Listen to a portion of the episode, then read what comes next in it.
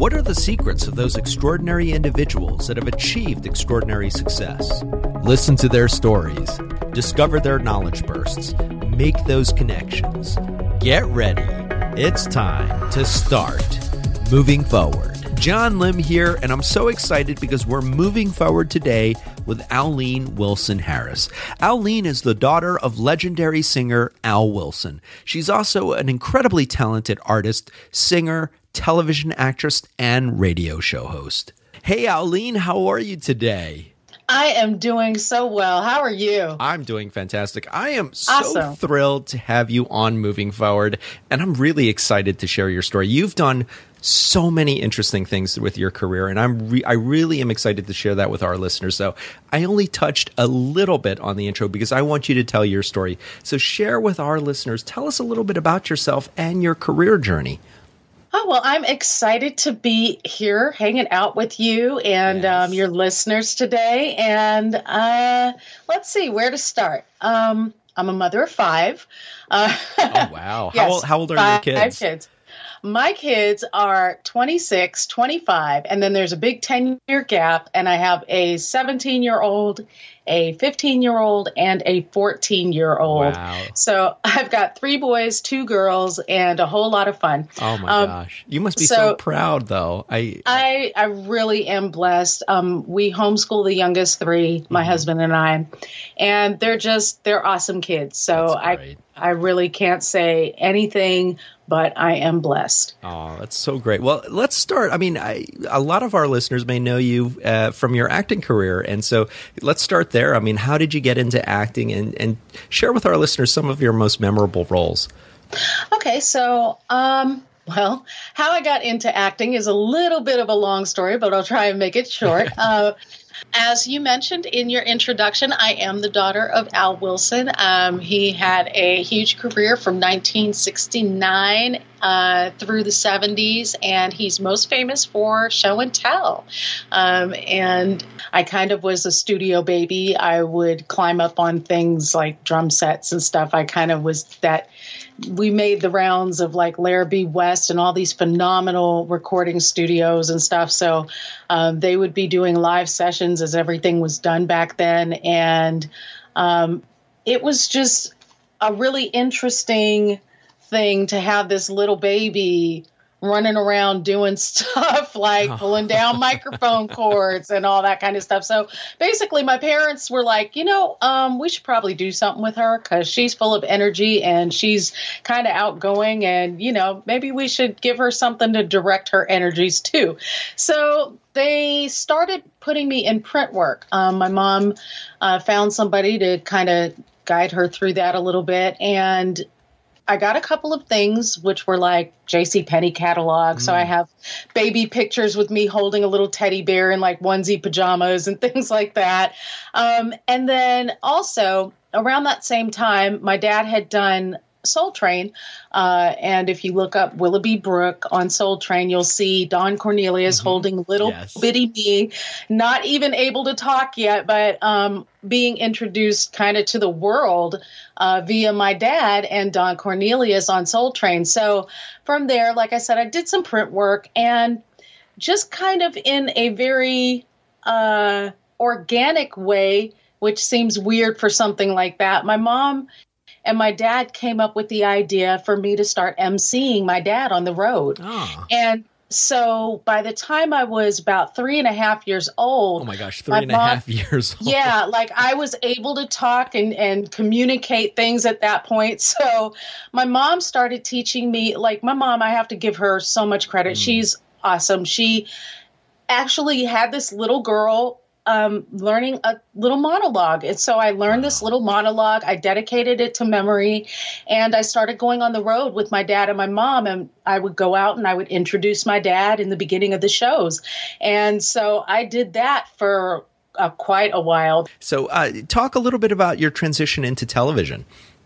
Okay, so that was really interesting. Um, my older sister, who's actually seven years older than I am, um, was going to a public elementary school. Uh, it was called West Hollywood Elementary School. It's actually still existent.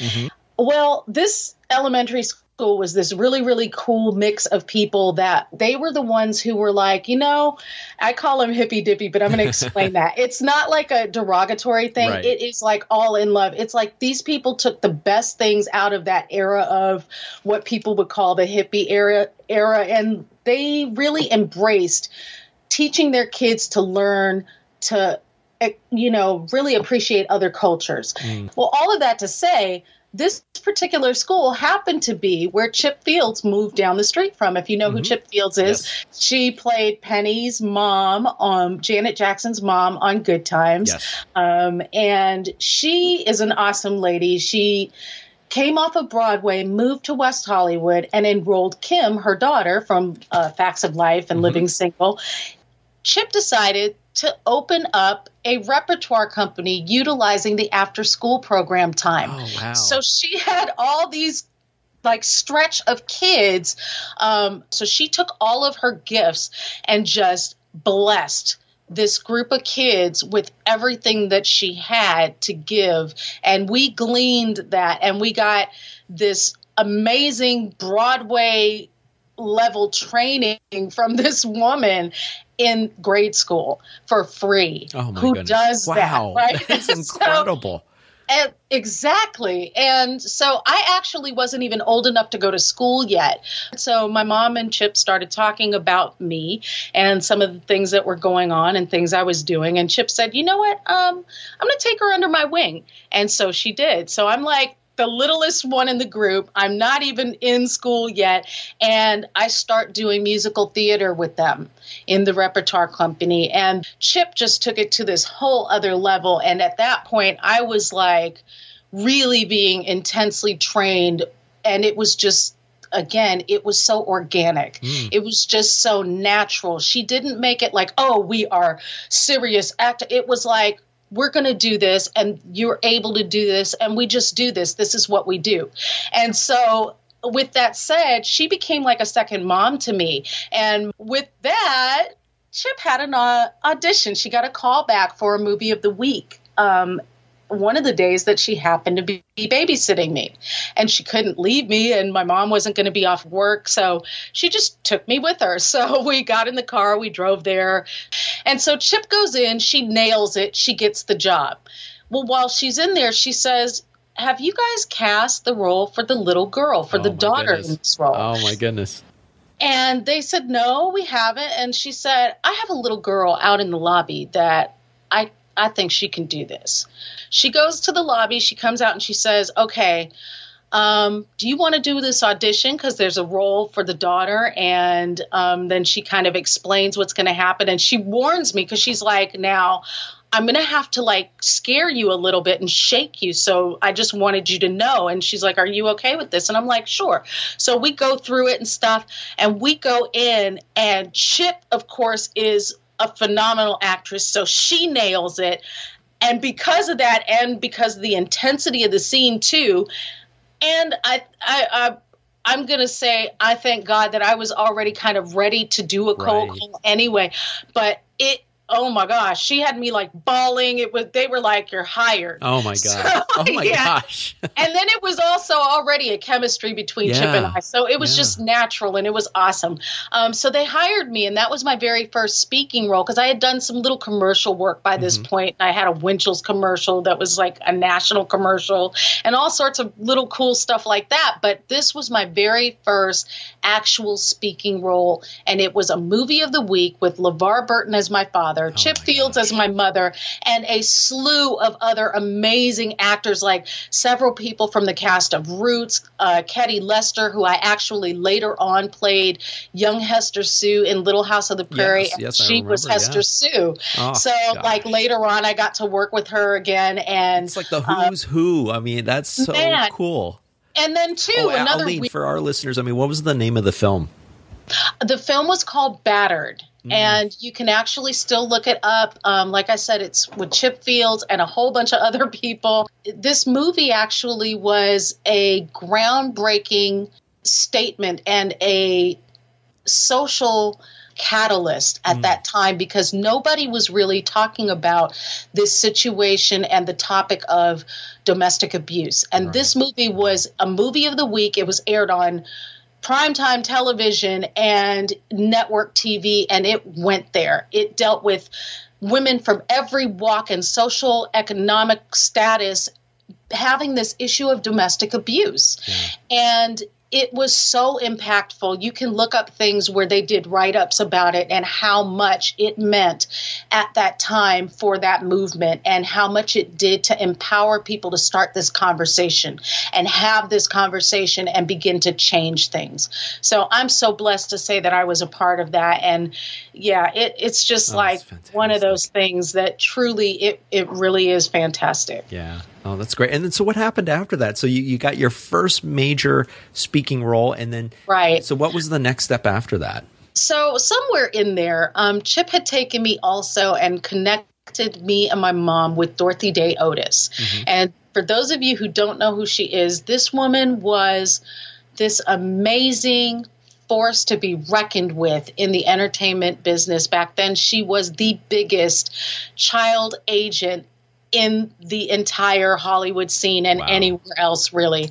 Um, if you could land Dorothy Day Otis, it was like, okay, you've you, really you had done it made. So, right. Yeah, yeah. Um, and so I went and I auditioned for Dorothy Day Otis, and she accepted me, and it was like, whoa. whoa. So at that point I was auditioning regularly and I started to do a lot of work and get a lot of different commercials. I did tons of commercials. I can't even remember some of the commercials. Sadly, that's like terrible, but I did a lot of commercials. I did Arrowhead, I did Nice and Soft, which I got reamed for in school because you know, like being a little kid in school, you're doing the toilet paper commercial. So you know how oh, little oh, kids can be. Yes. You're the toilet paper girls. Yeah. so yeah, did that. Um, I did a Kentucky Fried Chicken print um, job and commercial. And actually, another funny story with that Chip went to New York on some business, and she called us from New York and said, Oh my God.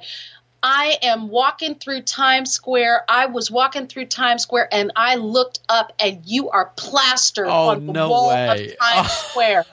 the Kentucky Fried Chicken ad is on the wall of Times wow. Square. I was like, wow. So started doing a lot of work, and then um, eventually did uh, some things that got me a relationship, a working relationship with Mr. Norman Lear, mm, yes. and he ended up signing myself and Chip and a few other people to a production deal. And this developmental production deal was for a project called The Good Life. It was directed by Oz Scott, who is another phenomenal, amazing name in the business. Um, and he, they, I'll say, um, were shopping this amazing project, which would have been the very first of its kind type of scenario where you had a storyline with a black doctor um, and a, a, wealthy middle class, upper middle class family. Um, and it was basically a black soap opera. And it was a light-hearted black soap opera, but it would have been monumental. Wow.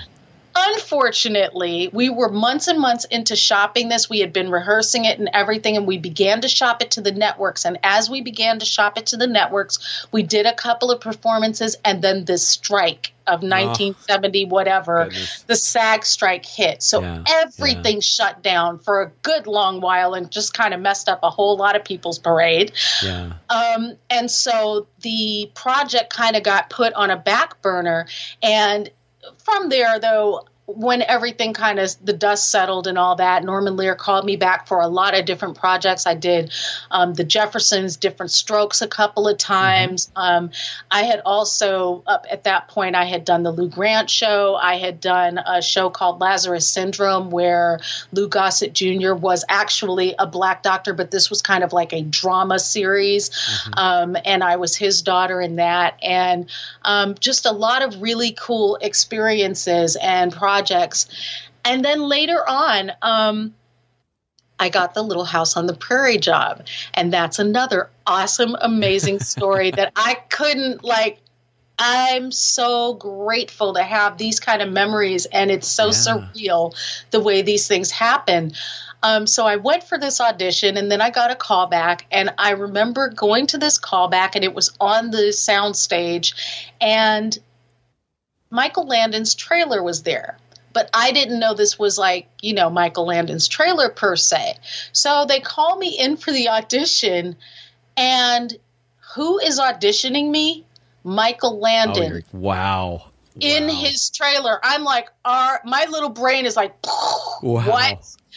So I probably was at that point a little bit unnerved, but I got through it and it went well. And at the end of the audition, he says, So, would you like to do this role of young Hester Sue? And I'm like, Yeah.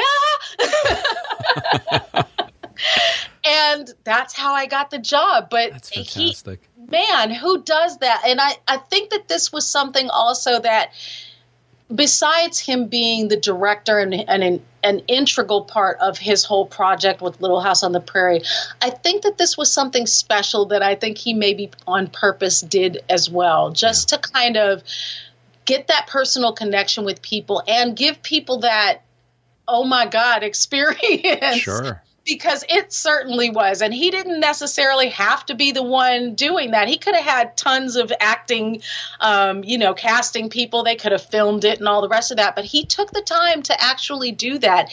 And i'm just going to go out on a limb and say he probably did that all the time. And that's just i it's so amazing to me. Yeah. Wow. Yeah. That- that is an incredible. Thank you so much for sharing that. I mean, I'm just, I'm, I really love these stories, and it's, I mean, it just shows uh, just uh, all the different relationships and all the different experiences that you've had. So, Al- Aline, how long were you an actress? I mean, wh- what was the, what was the? Let's set the time frame. I mean, because you've done so many other things. So, how long did you continue with the acting?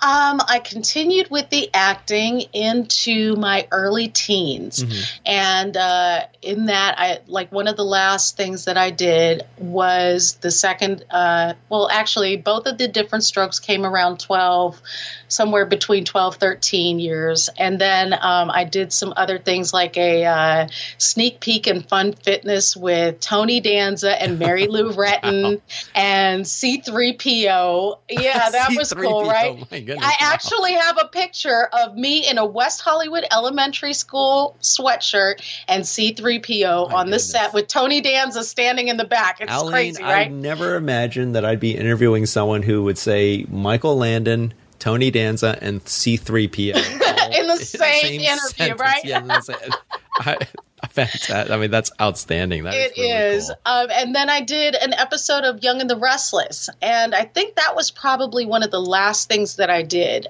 After that, I got to that point where, because I had seen some things, um, and I'll kind of explain what that means, like being on the in the contract situation with Tandem Productions, Norman Lear's production company, and being around the sets and being around the studios for an extended length of time and having the tutors and all of that stuff. Like um, another fun story during that period of time, I was really good friends with Gary Coleman because there weren't many kids around. So Gary Coleman and I, on our lunch breaks, we had the same tutors and stuff. Um, and then on our lunch breaks, we would go, and he was just young enough to still kind of enjoy playing with toys. He was probably about 12.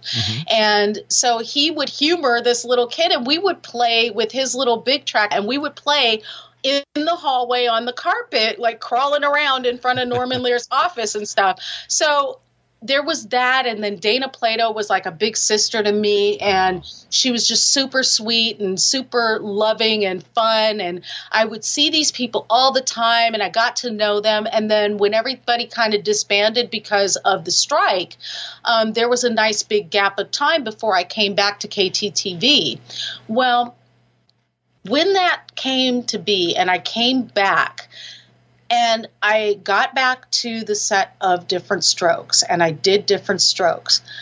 Everybody had changed so much. Hmm. And you could see that several people had gone into a transition in life where they were not happy. Wow. Um, and Dana was still very sweet and very loving, but there was something very different already. And Gary was not very happy at all. You could kind of tell that he was a little um, just generally annoyed with a lot of predicaments, which now we can kind of put together and go, okay, I kind of get what was going on at that time with the different situations with his parents and the finances and all of that stuff. Um, but you could see this marked difference in everybody's spirit. And I saw that. And then I saw other transitions and things for other kids because you see the same kids when you go and you audition, especially then because you saw the same people and you saw the changes in life. And when I got to be about 14, I looked at all of that and I started experiencing things that like just didn't make me feel like I was having as much fun because mm. I was I was a tiny little petite thing too. Yeah. So I'm 14 years old and I'm getting sent out on roles for 10 year olds. And I'm like, this is not fun. Mm. I'm not enjoying getting sent out on a roll for a 10 year old sometimes. Like I, it's making me feel some kind of way. So I said, you know what? I talked to my mom and I said, I don't think I really want to keep doing this right now. Yeah. I think I want to take a break and I just want to be a normal kid and do mm. normal stuff and just live life and experience other things and do other things. And so um, we did. And I, you know, was did the cheerleading thing, and I got like little normal people jobs. I worked at a, a I mean, not that everybody's not a normal person, but you know what I mean. Sure. Like you wouldn't expect it's to unique, see somebody. It's a, it's a unique experience, you know, right. especially, especially to have done. I mean, really, a, a full life uh, amount of experience up until uh, through age fourteen. I mean, starting right. when you were like three. I mean, that's right. really. It I mean, is, that is so unique it's it's interesting. So um, I got a job at like a yogurt store. I worked at a bank. All of this was before I was even 17 years wow. old. Wow. So I did that kind of stuff. I started doing some modeling, and then um, out of high school. Um, I graduated and then I had my first child. And so I moved and transitioned into that piece.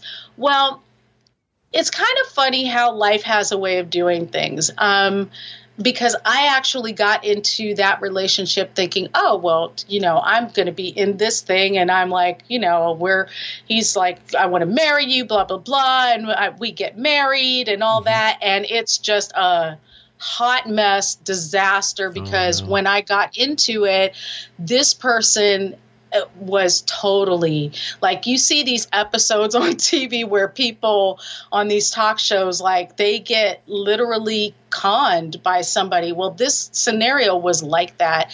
This guy's whole family had like a really sordid background and it mm. was just like okay, so after I move in with you and we're all on this mission, you dump all the well half of the truth on me and then it just gets worse from there. So i tried and i tried and I'm, I'm younger than him. So i'm like at this point like babysitting a grown man and it's just a mess. And um, I leave him for a while and then he tries to get his act together allegedly. And so I said, okay, let's give it another try. At this point, we've got two kids because I, I was young and I was goofy and I thought, okay, well, you know, I, I did that so many times throughout that relationship. Like, well, this, this surely, now that this has happened, he surely will do what he's saying he's going to do. And it didn't. So, wow.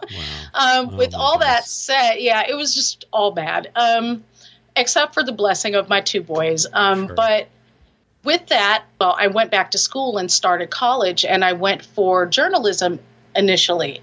Um, and so I let him back into our lives, and he actually had a stroke oh, at the no. age wow. of like he didn't get oh, it together goodness. which came first and he actually gave himself a stroke at a very young age and it was like oh my god so again unfortunately or fortunately however you want to look at it i thought to myself well surely this will wake him up and surely this will snap him into a slim jim and he'll you know get it right now um, but it didn't and mm. so throughout that transition of time where I was trying to see if he was going to keep it together, and I'm like, I literally quit school to nurse him back to health and all of that stuff. And during that period of time, we move into a little house in Culver City. We move into this house and we're furnishing this house. Mm-hmm. and uh, we go to go buy a TV at Circuit City in Marina Del Rey. Mm-hmm. I'll never forget this.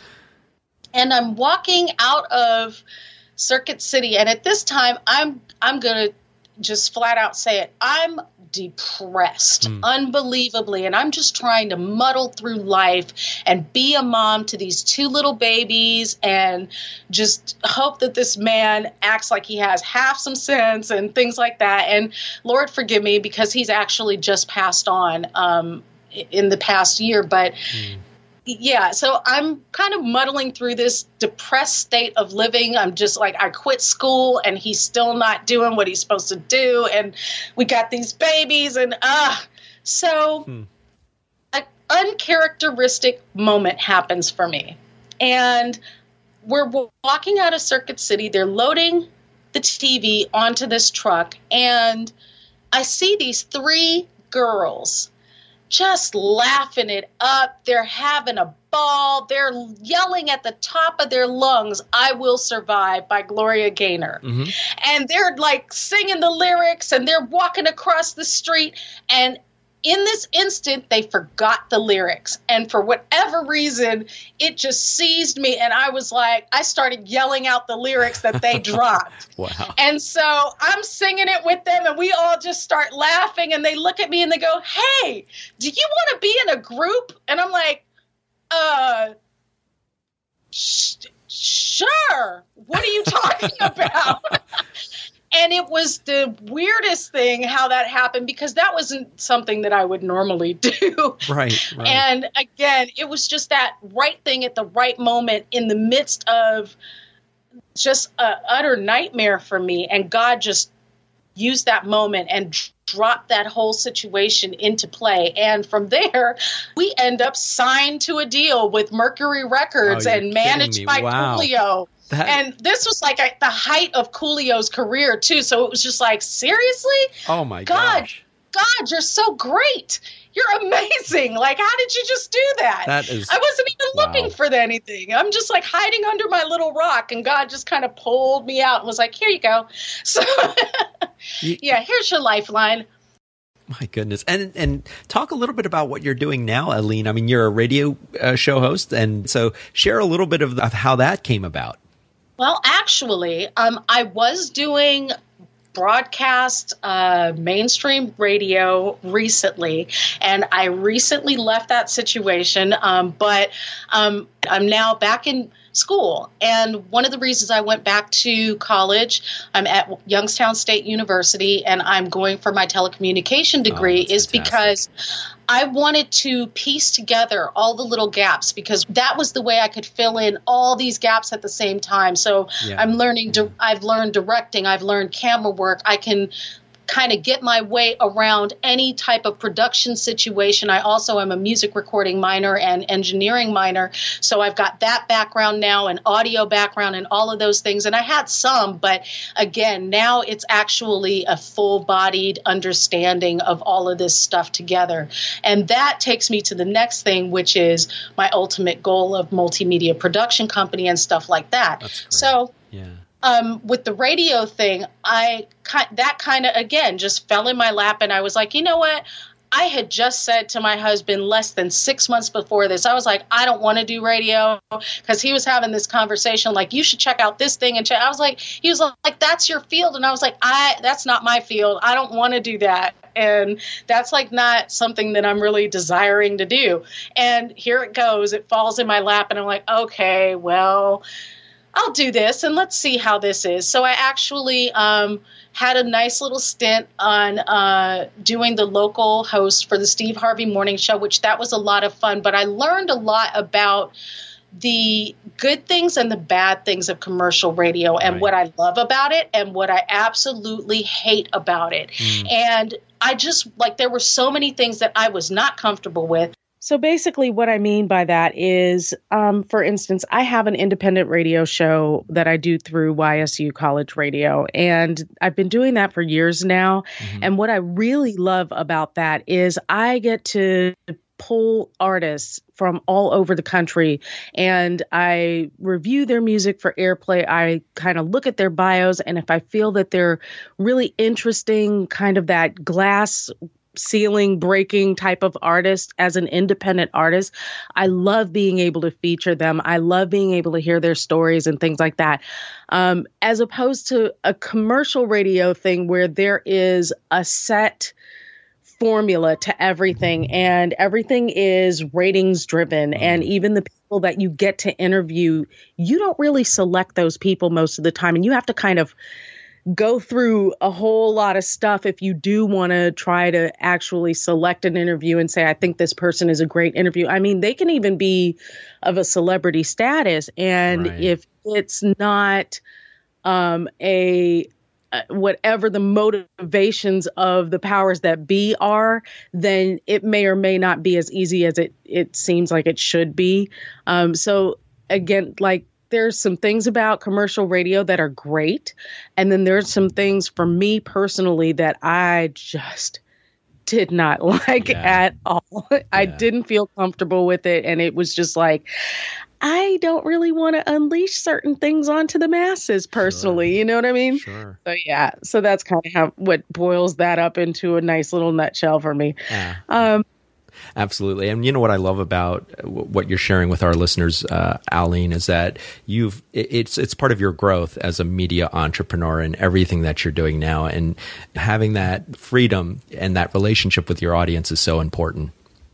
Absolutely, and again, it's like having the perspective of really caring about what you're doing as opposed to it being uh, a monetary thing yeah. per se that you is driving you um, you you want to do things for your audience and share things with your audience that you feel are going to help with growth as opposed to just get a, a response or fill in time or whatever the case may be in a day, you know? Yeah. And also the artist integrity, which you've had since you were three from, from your dad and from all of your experiences. And I think that is such a powerful message to share with moving forward listeners. So thank you so much.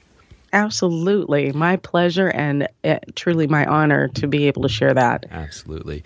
And now you're a co host on a wonderful podcast with an incredible person that I had on moving forward for the one year anniversary, Danielle Spencer and her husband, David. So share with our listeners how that came about. I mean, almost instantly, as soon as I got done with that, um, I had just through turns of events, become friends with David L. David on mm-hmm. Facebook. He had friended me out of the blue, and then I started seeing his posts about his wife. And I went, His wife is Danielle Spencer. Oh my God, I met I met her one time when I was little, yes, and yes. oh my God, that's crazy. So I actually, while I was still on the radio um, station job, I had messaged him and connected with him and said, you know, hey, would she be interested in doing an interview because I think like what she's got going on is just awesome. And I thought this thing with Danielle getting inducted into the Smithsonian and being who she is and who she was and being such an integral part of African American culture on that iconic show from the 1970s would be an awesome. Right. So I I brought her, you know, that into connection and was able to get that interview and um, connected and all that stuff and we talked and we really hit it off. From what i could tell i was like oh my gosh she's just a wonderful oh, yeah. lovely young lady. Like uh, you would have never even guessed because i had never really gotten to know her. I just so many people so many people know her from her role from what's happening and have not right. really like it was it was so iconic. And for moving forward listeners who follow the show for a while i mean i had danielle on uh, for our one year uh, anniversary episode and and she has had such an amazing amazing journey of her own, and she is she's a survivor. You, she's a survivor. She is. She yeah. is totally a survivor. She's just awesome, and she's so sweet. And I even like joked with her. I said, you know, when I did beat you when I was little, I just remember being so intimidated because I thought you were going to be mean and just like not be nice to me. And I was like so much littler, and I was be like, nicer in person. I mean, she is. That's what I'm saying. Opposite of that of that persona that she played totally. so well I it's mean, amazing. Like, yeah. yeah. so yeah, so after I left the station, um, within a couple of weeks, David and I were talking. Um, I had let him know, you know, I left the station situation. I'm not there anymore. Um, and he said, you know, we got some things going on. So, you know, would you be available to have, you know, some conversations? And I said, sure. And they graciously invited me to be a co-host on this podcast and i'm just ah. i'm i'm telling you the experience of this podcast is just so beautiful and it's Isn't so it? everything put in perspective from what i was like getting the understanding of of this is what I want to do. this is what I love to do. And then it just got dropped in my lap and I'm just like Thank you, God. You're so great. And, and for moving forward listeners, this is how you and I connected because, and, and, actually, when I had Danielle on the show, I said, I went out to dinner with both of them and I said, you two should launch a podcast. I mean, you have so many interesting stories, you have so many interesting relationships this needs uh, an incredible medium for you to be able to get that out there.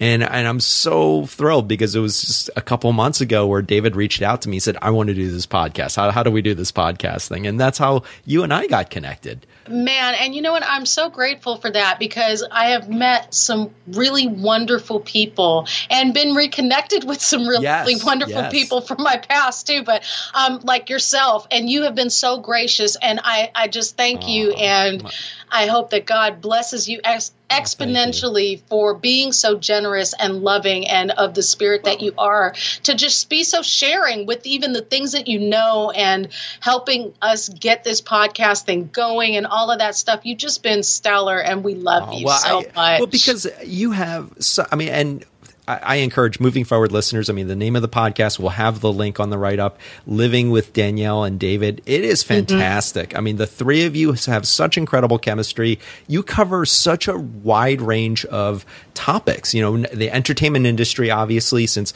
all three of you have been connected to that, but you cover so many topics beyond that. And it's really an incredible show. Well, um, you know what? I don't want to be remiss in also giving a very integral part of my story here. Yes, please. While I was in that group, um, and I was signed uh, to Mercury and all that stuff. We were doing um, some album work and things like that. And we actually have a song that's on a, a soundtrack for a movie called Girls Town that was Lili Taylor's very first breakout movie. And we were on the soundtrack with a whole lot of uh, amazing people. While we were doing that, I actually um, met my husband um, of 18 years oh, now. Congratulations. Um, and so he was actually in a group that was signed to Dr. Dre's Aftermath, and I was signed to Mercury, and they were in an all guys group. I'm in an all girls group. And so we started recording and we worked together for almost like a year. And eventually, like, you know, we had that I like you, I like you too type of situation. Um, and at this point, obviously, like I said, the other situation had been come to a close quite a while before that. Um, but so my husband and I ended up uh, marrying and moving back to the Midwest, where he's oh, from in Ohio. So I'd like you to share with our listeners. I mean, how does someone really keep moving forward? How does someone really identify what they're passionate about? Let's say we have a listener right now who's hanging on to every word as I am that you're sharing today. And maybe they're doing something, but it's not really their purpose. It's not something that really lights them up every day. What right. would you say to that one person? I, I think for listeners, I think that the thing is really, really embrace everything that is who you've been designed to be mm. because mm. we can get pigeonholed and sure. stuck yes, in yes. who we think we are. And uh, again, I look back on certain people's lives of, of people who were at the height of their heights, and then this thing or that thing happened in the business or with their career, and they lost themselves and they lost their understanding of continuing to grow and letting God show them everything that they were designed to be because there was so much more than that one little piece. Mm. And so I would say be open to what God has for you in a day, be seeking Him.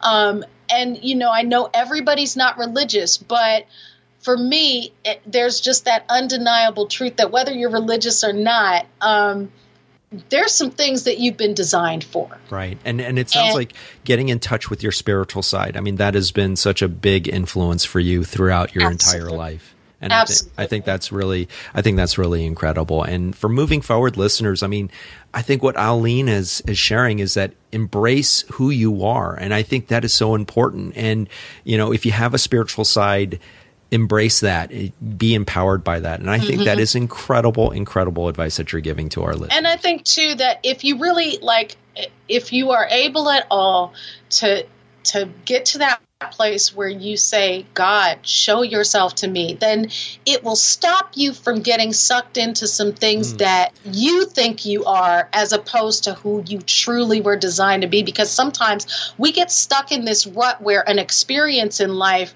becomes our identity. Yeah. And because those things may have had some repercussions and some symptomatic responses within you, you begin to take on this identity that was never supposed to be you. Yeah. Well, Aline, are you ready to do a little time travel? Sure.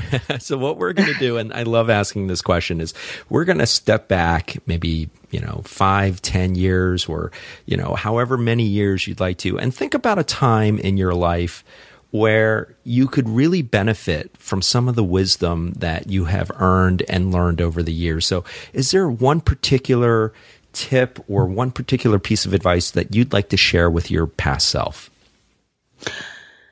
Um, that's not an easy question because there's so many things that I would love to share with my little self. Um, but I think that at the bottom line of all of it would be that God is real, mm-hmm. um, and that whether you're religious or not, God really truly is there. Mm-hmm. And if you open yourself up um, enough with i mean i know that there's a lot of things that stupefy the mind and or or seem to be stupid um, when you look at trusting something that you you really can't fully um, explain all the time but if you're able to open up your heart and able to open up your mind and say god show me who you are yeah. he really is faithful to do that.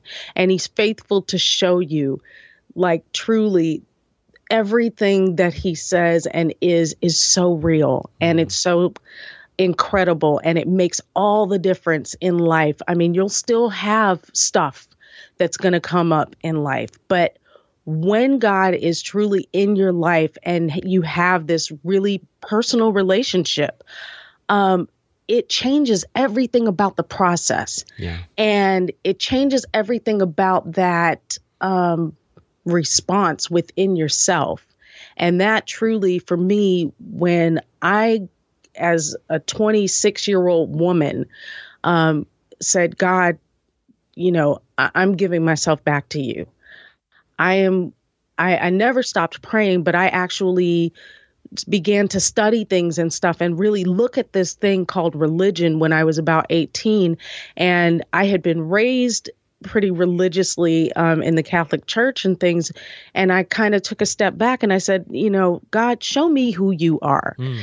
And it took a, an evolution of things that He took me through as this journey. And it brought me back to Christ and a personal relationship with Christ. And it was like, oh, wow this is really, really different mm. than just going to church and not having a clue like why you're even I mean like you know why you're going but you're not interacting with what is happening to that level where it's personal and it carries through everything in your life and it's not about a building and it's not about a specific person um, but when you have that personal relationship with God, He will actually take you. And if you ask Him, direct me, He will direct you to the right people, to the right building, per se, that truly is where He's calling you to be, to be healed, to grow, to learn, to find out who He is and share with other people who are going through that same journey. Yeah. Uh, thank you. That's really beautiful, Aline. And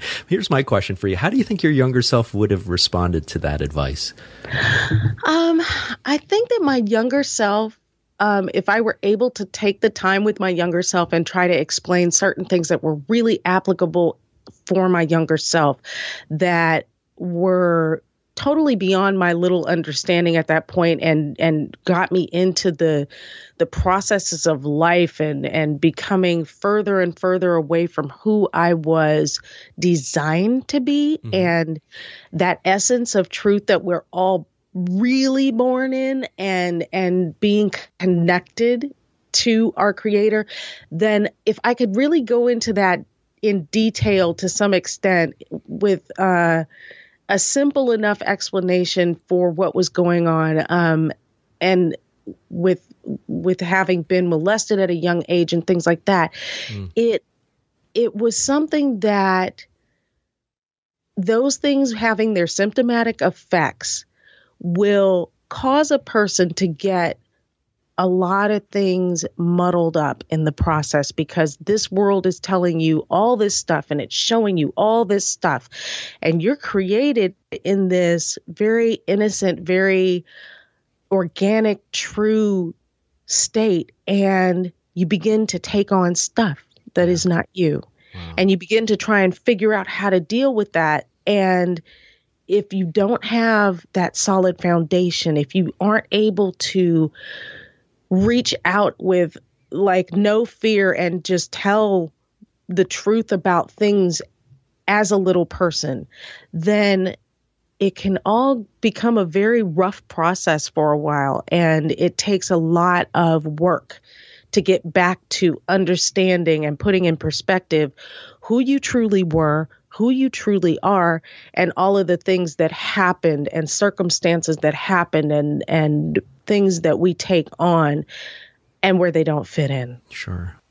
So, yeah, with having been molested at an early age and with different things that you see in life and mm. um, experience in life, and then when I was uh, because I was molested, one of the symptomatic things is sometimes you get into goofy situations in relationships at a young age while you're hopefully on your way to getting to a better place because mm. some people don't make it out. They stay in this unfortunate events and unfortunate choices. But one of those uh, you know, parts of my journey um, before I actually began to really get this thing together.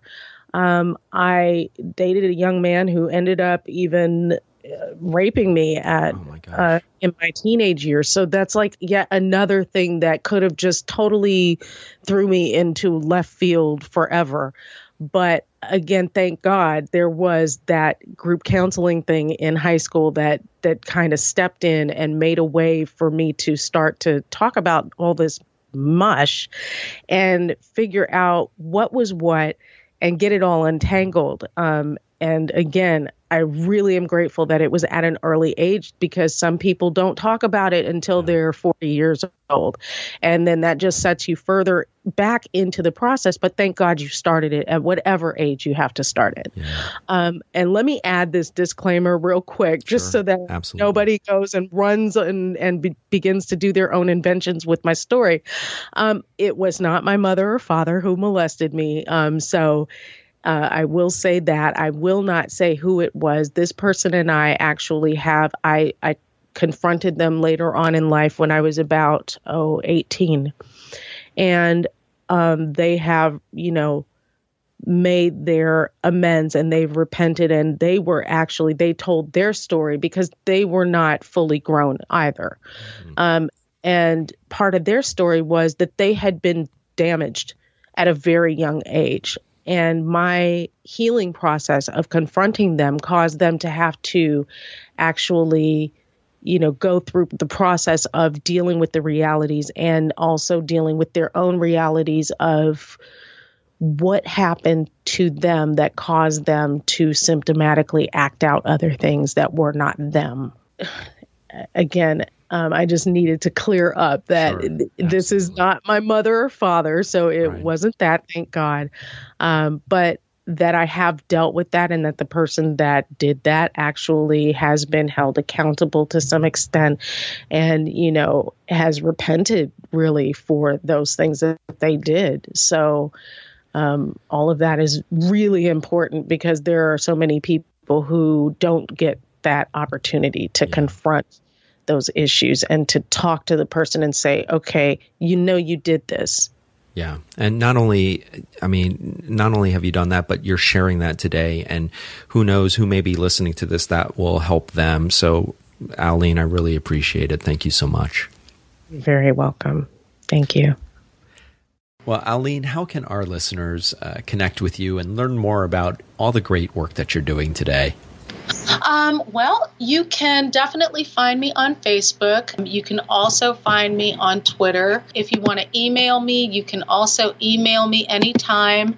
The T H E American Beat at gmail.com. You can hit me up. Um, definitely get in touch with me any of those three ways, and I would love to hear from you. And we'll have all of that on the write up. And moving forward, listeners, you can find all of this information at bemovingforward.com. Well, Aline, uh, I want to ask you to, to close out the show, and I'm doing something new this year with our moving forward guests. And sum up, if you can, in three to four words, any parting wisdom that you would like to share with our moving forward listeners.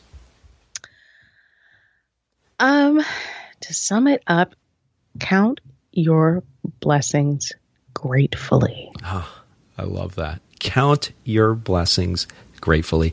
Moving forward, listeners, you've heard an incredible story and an incredible journey from our guest today, Aline Wilson Harris.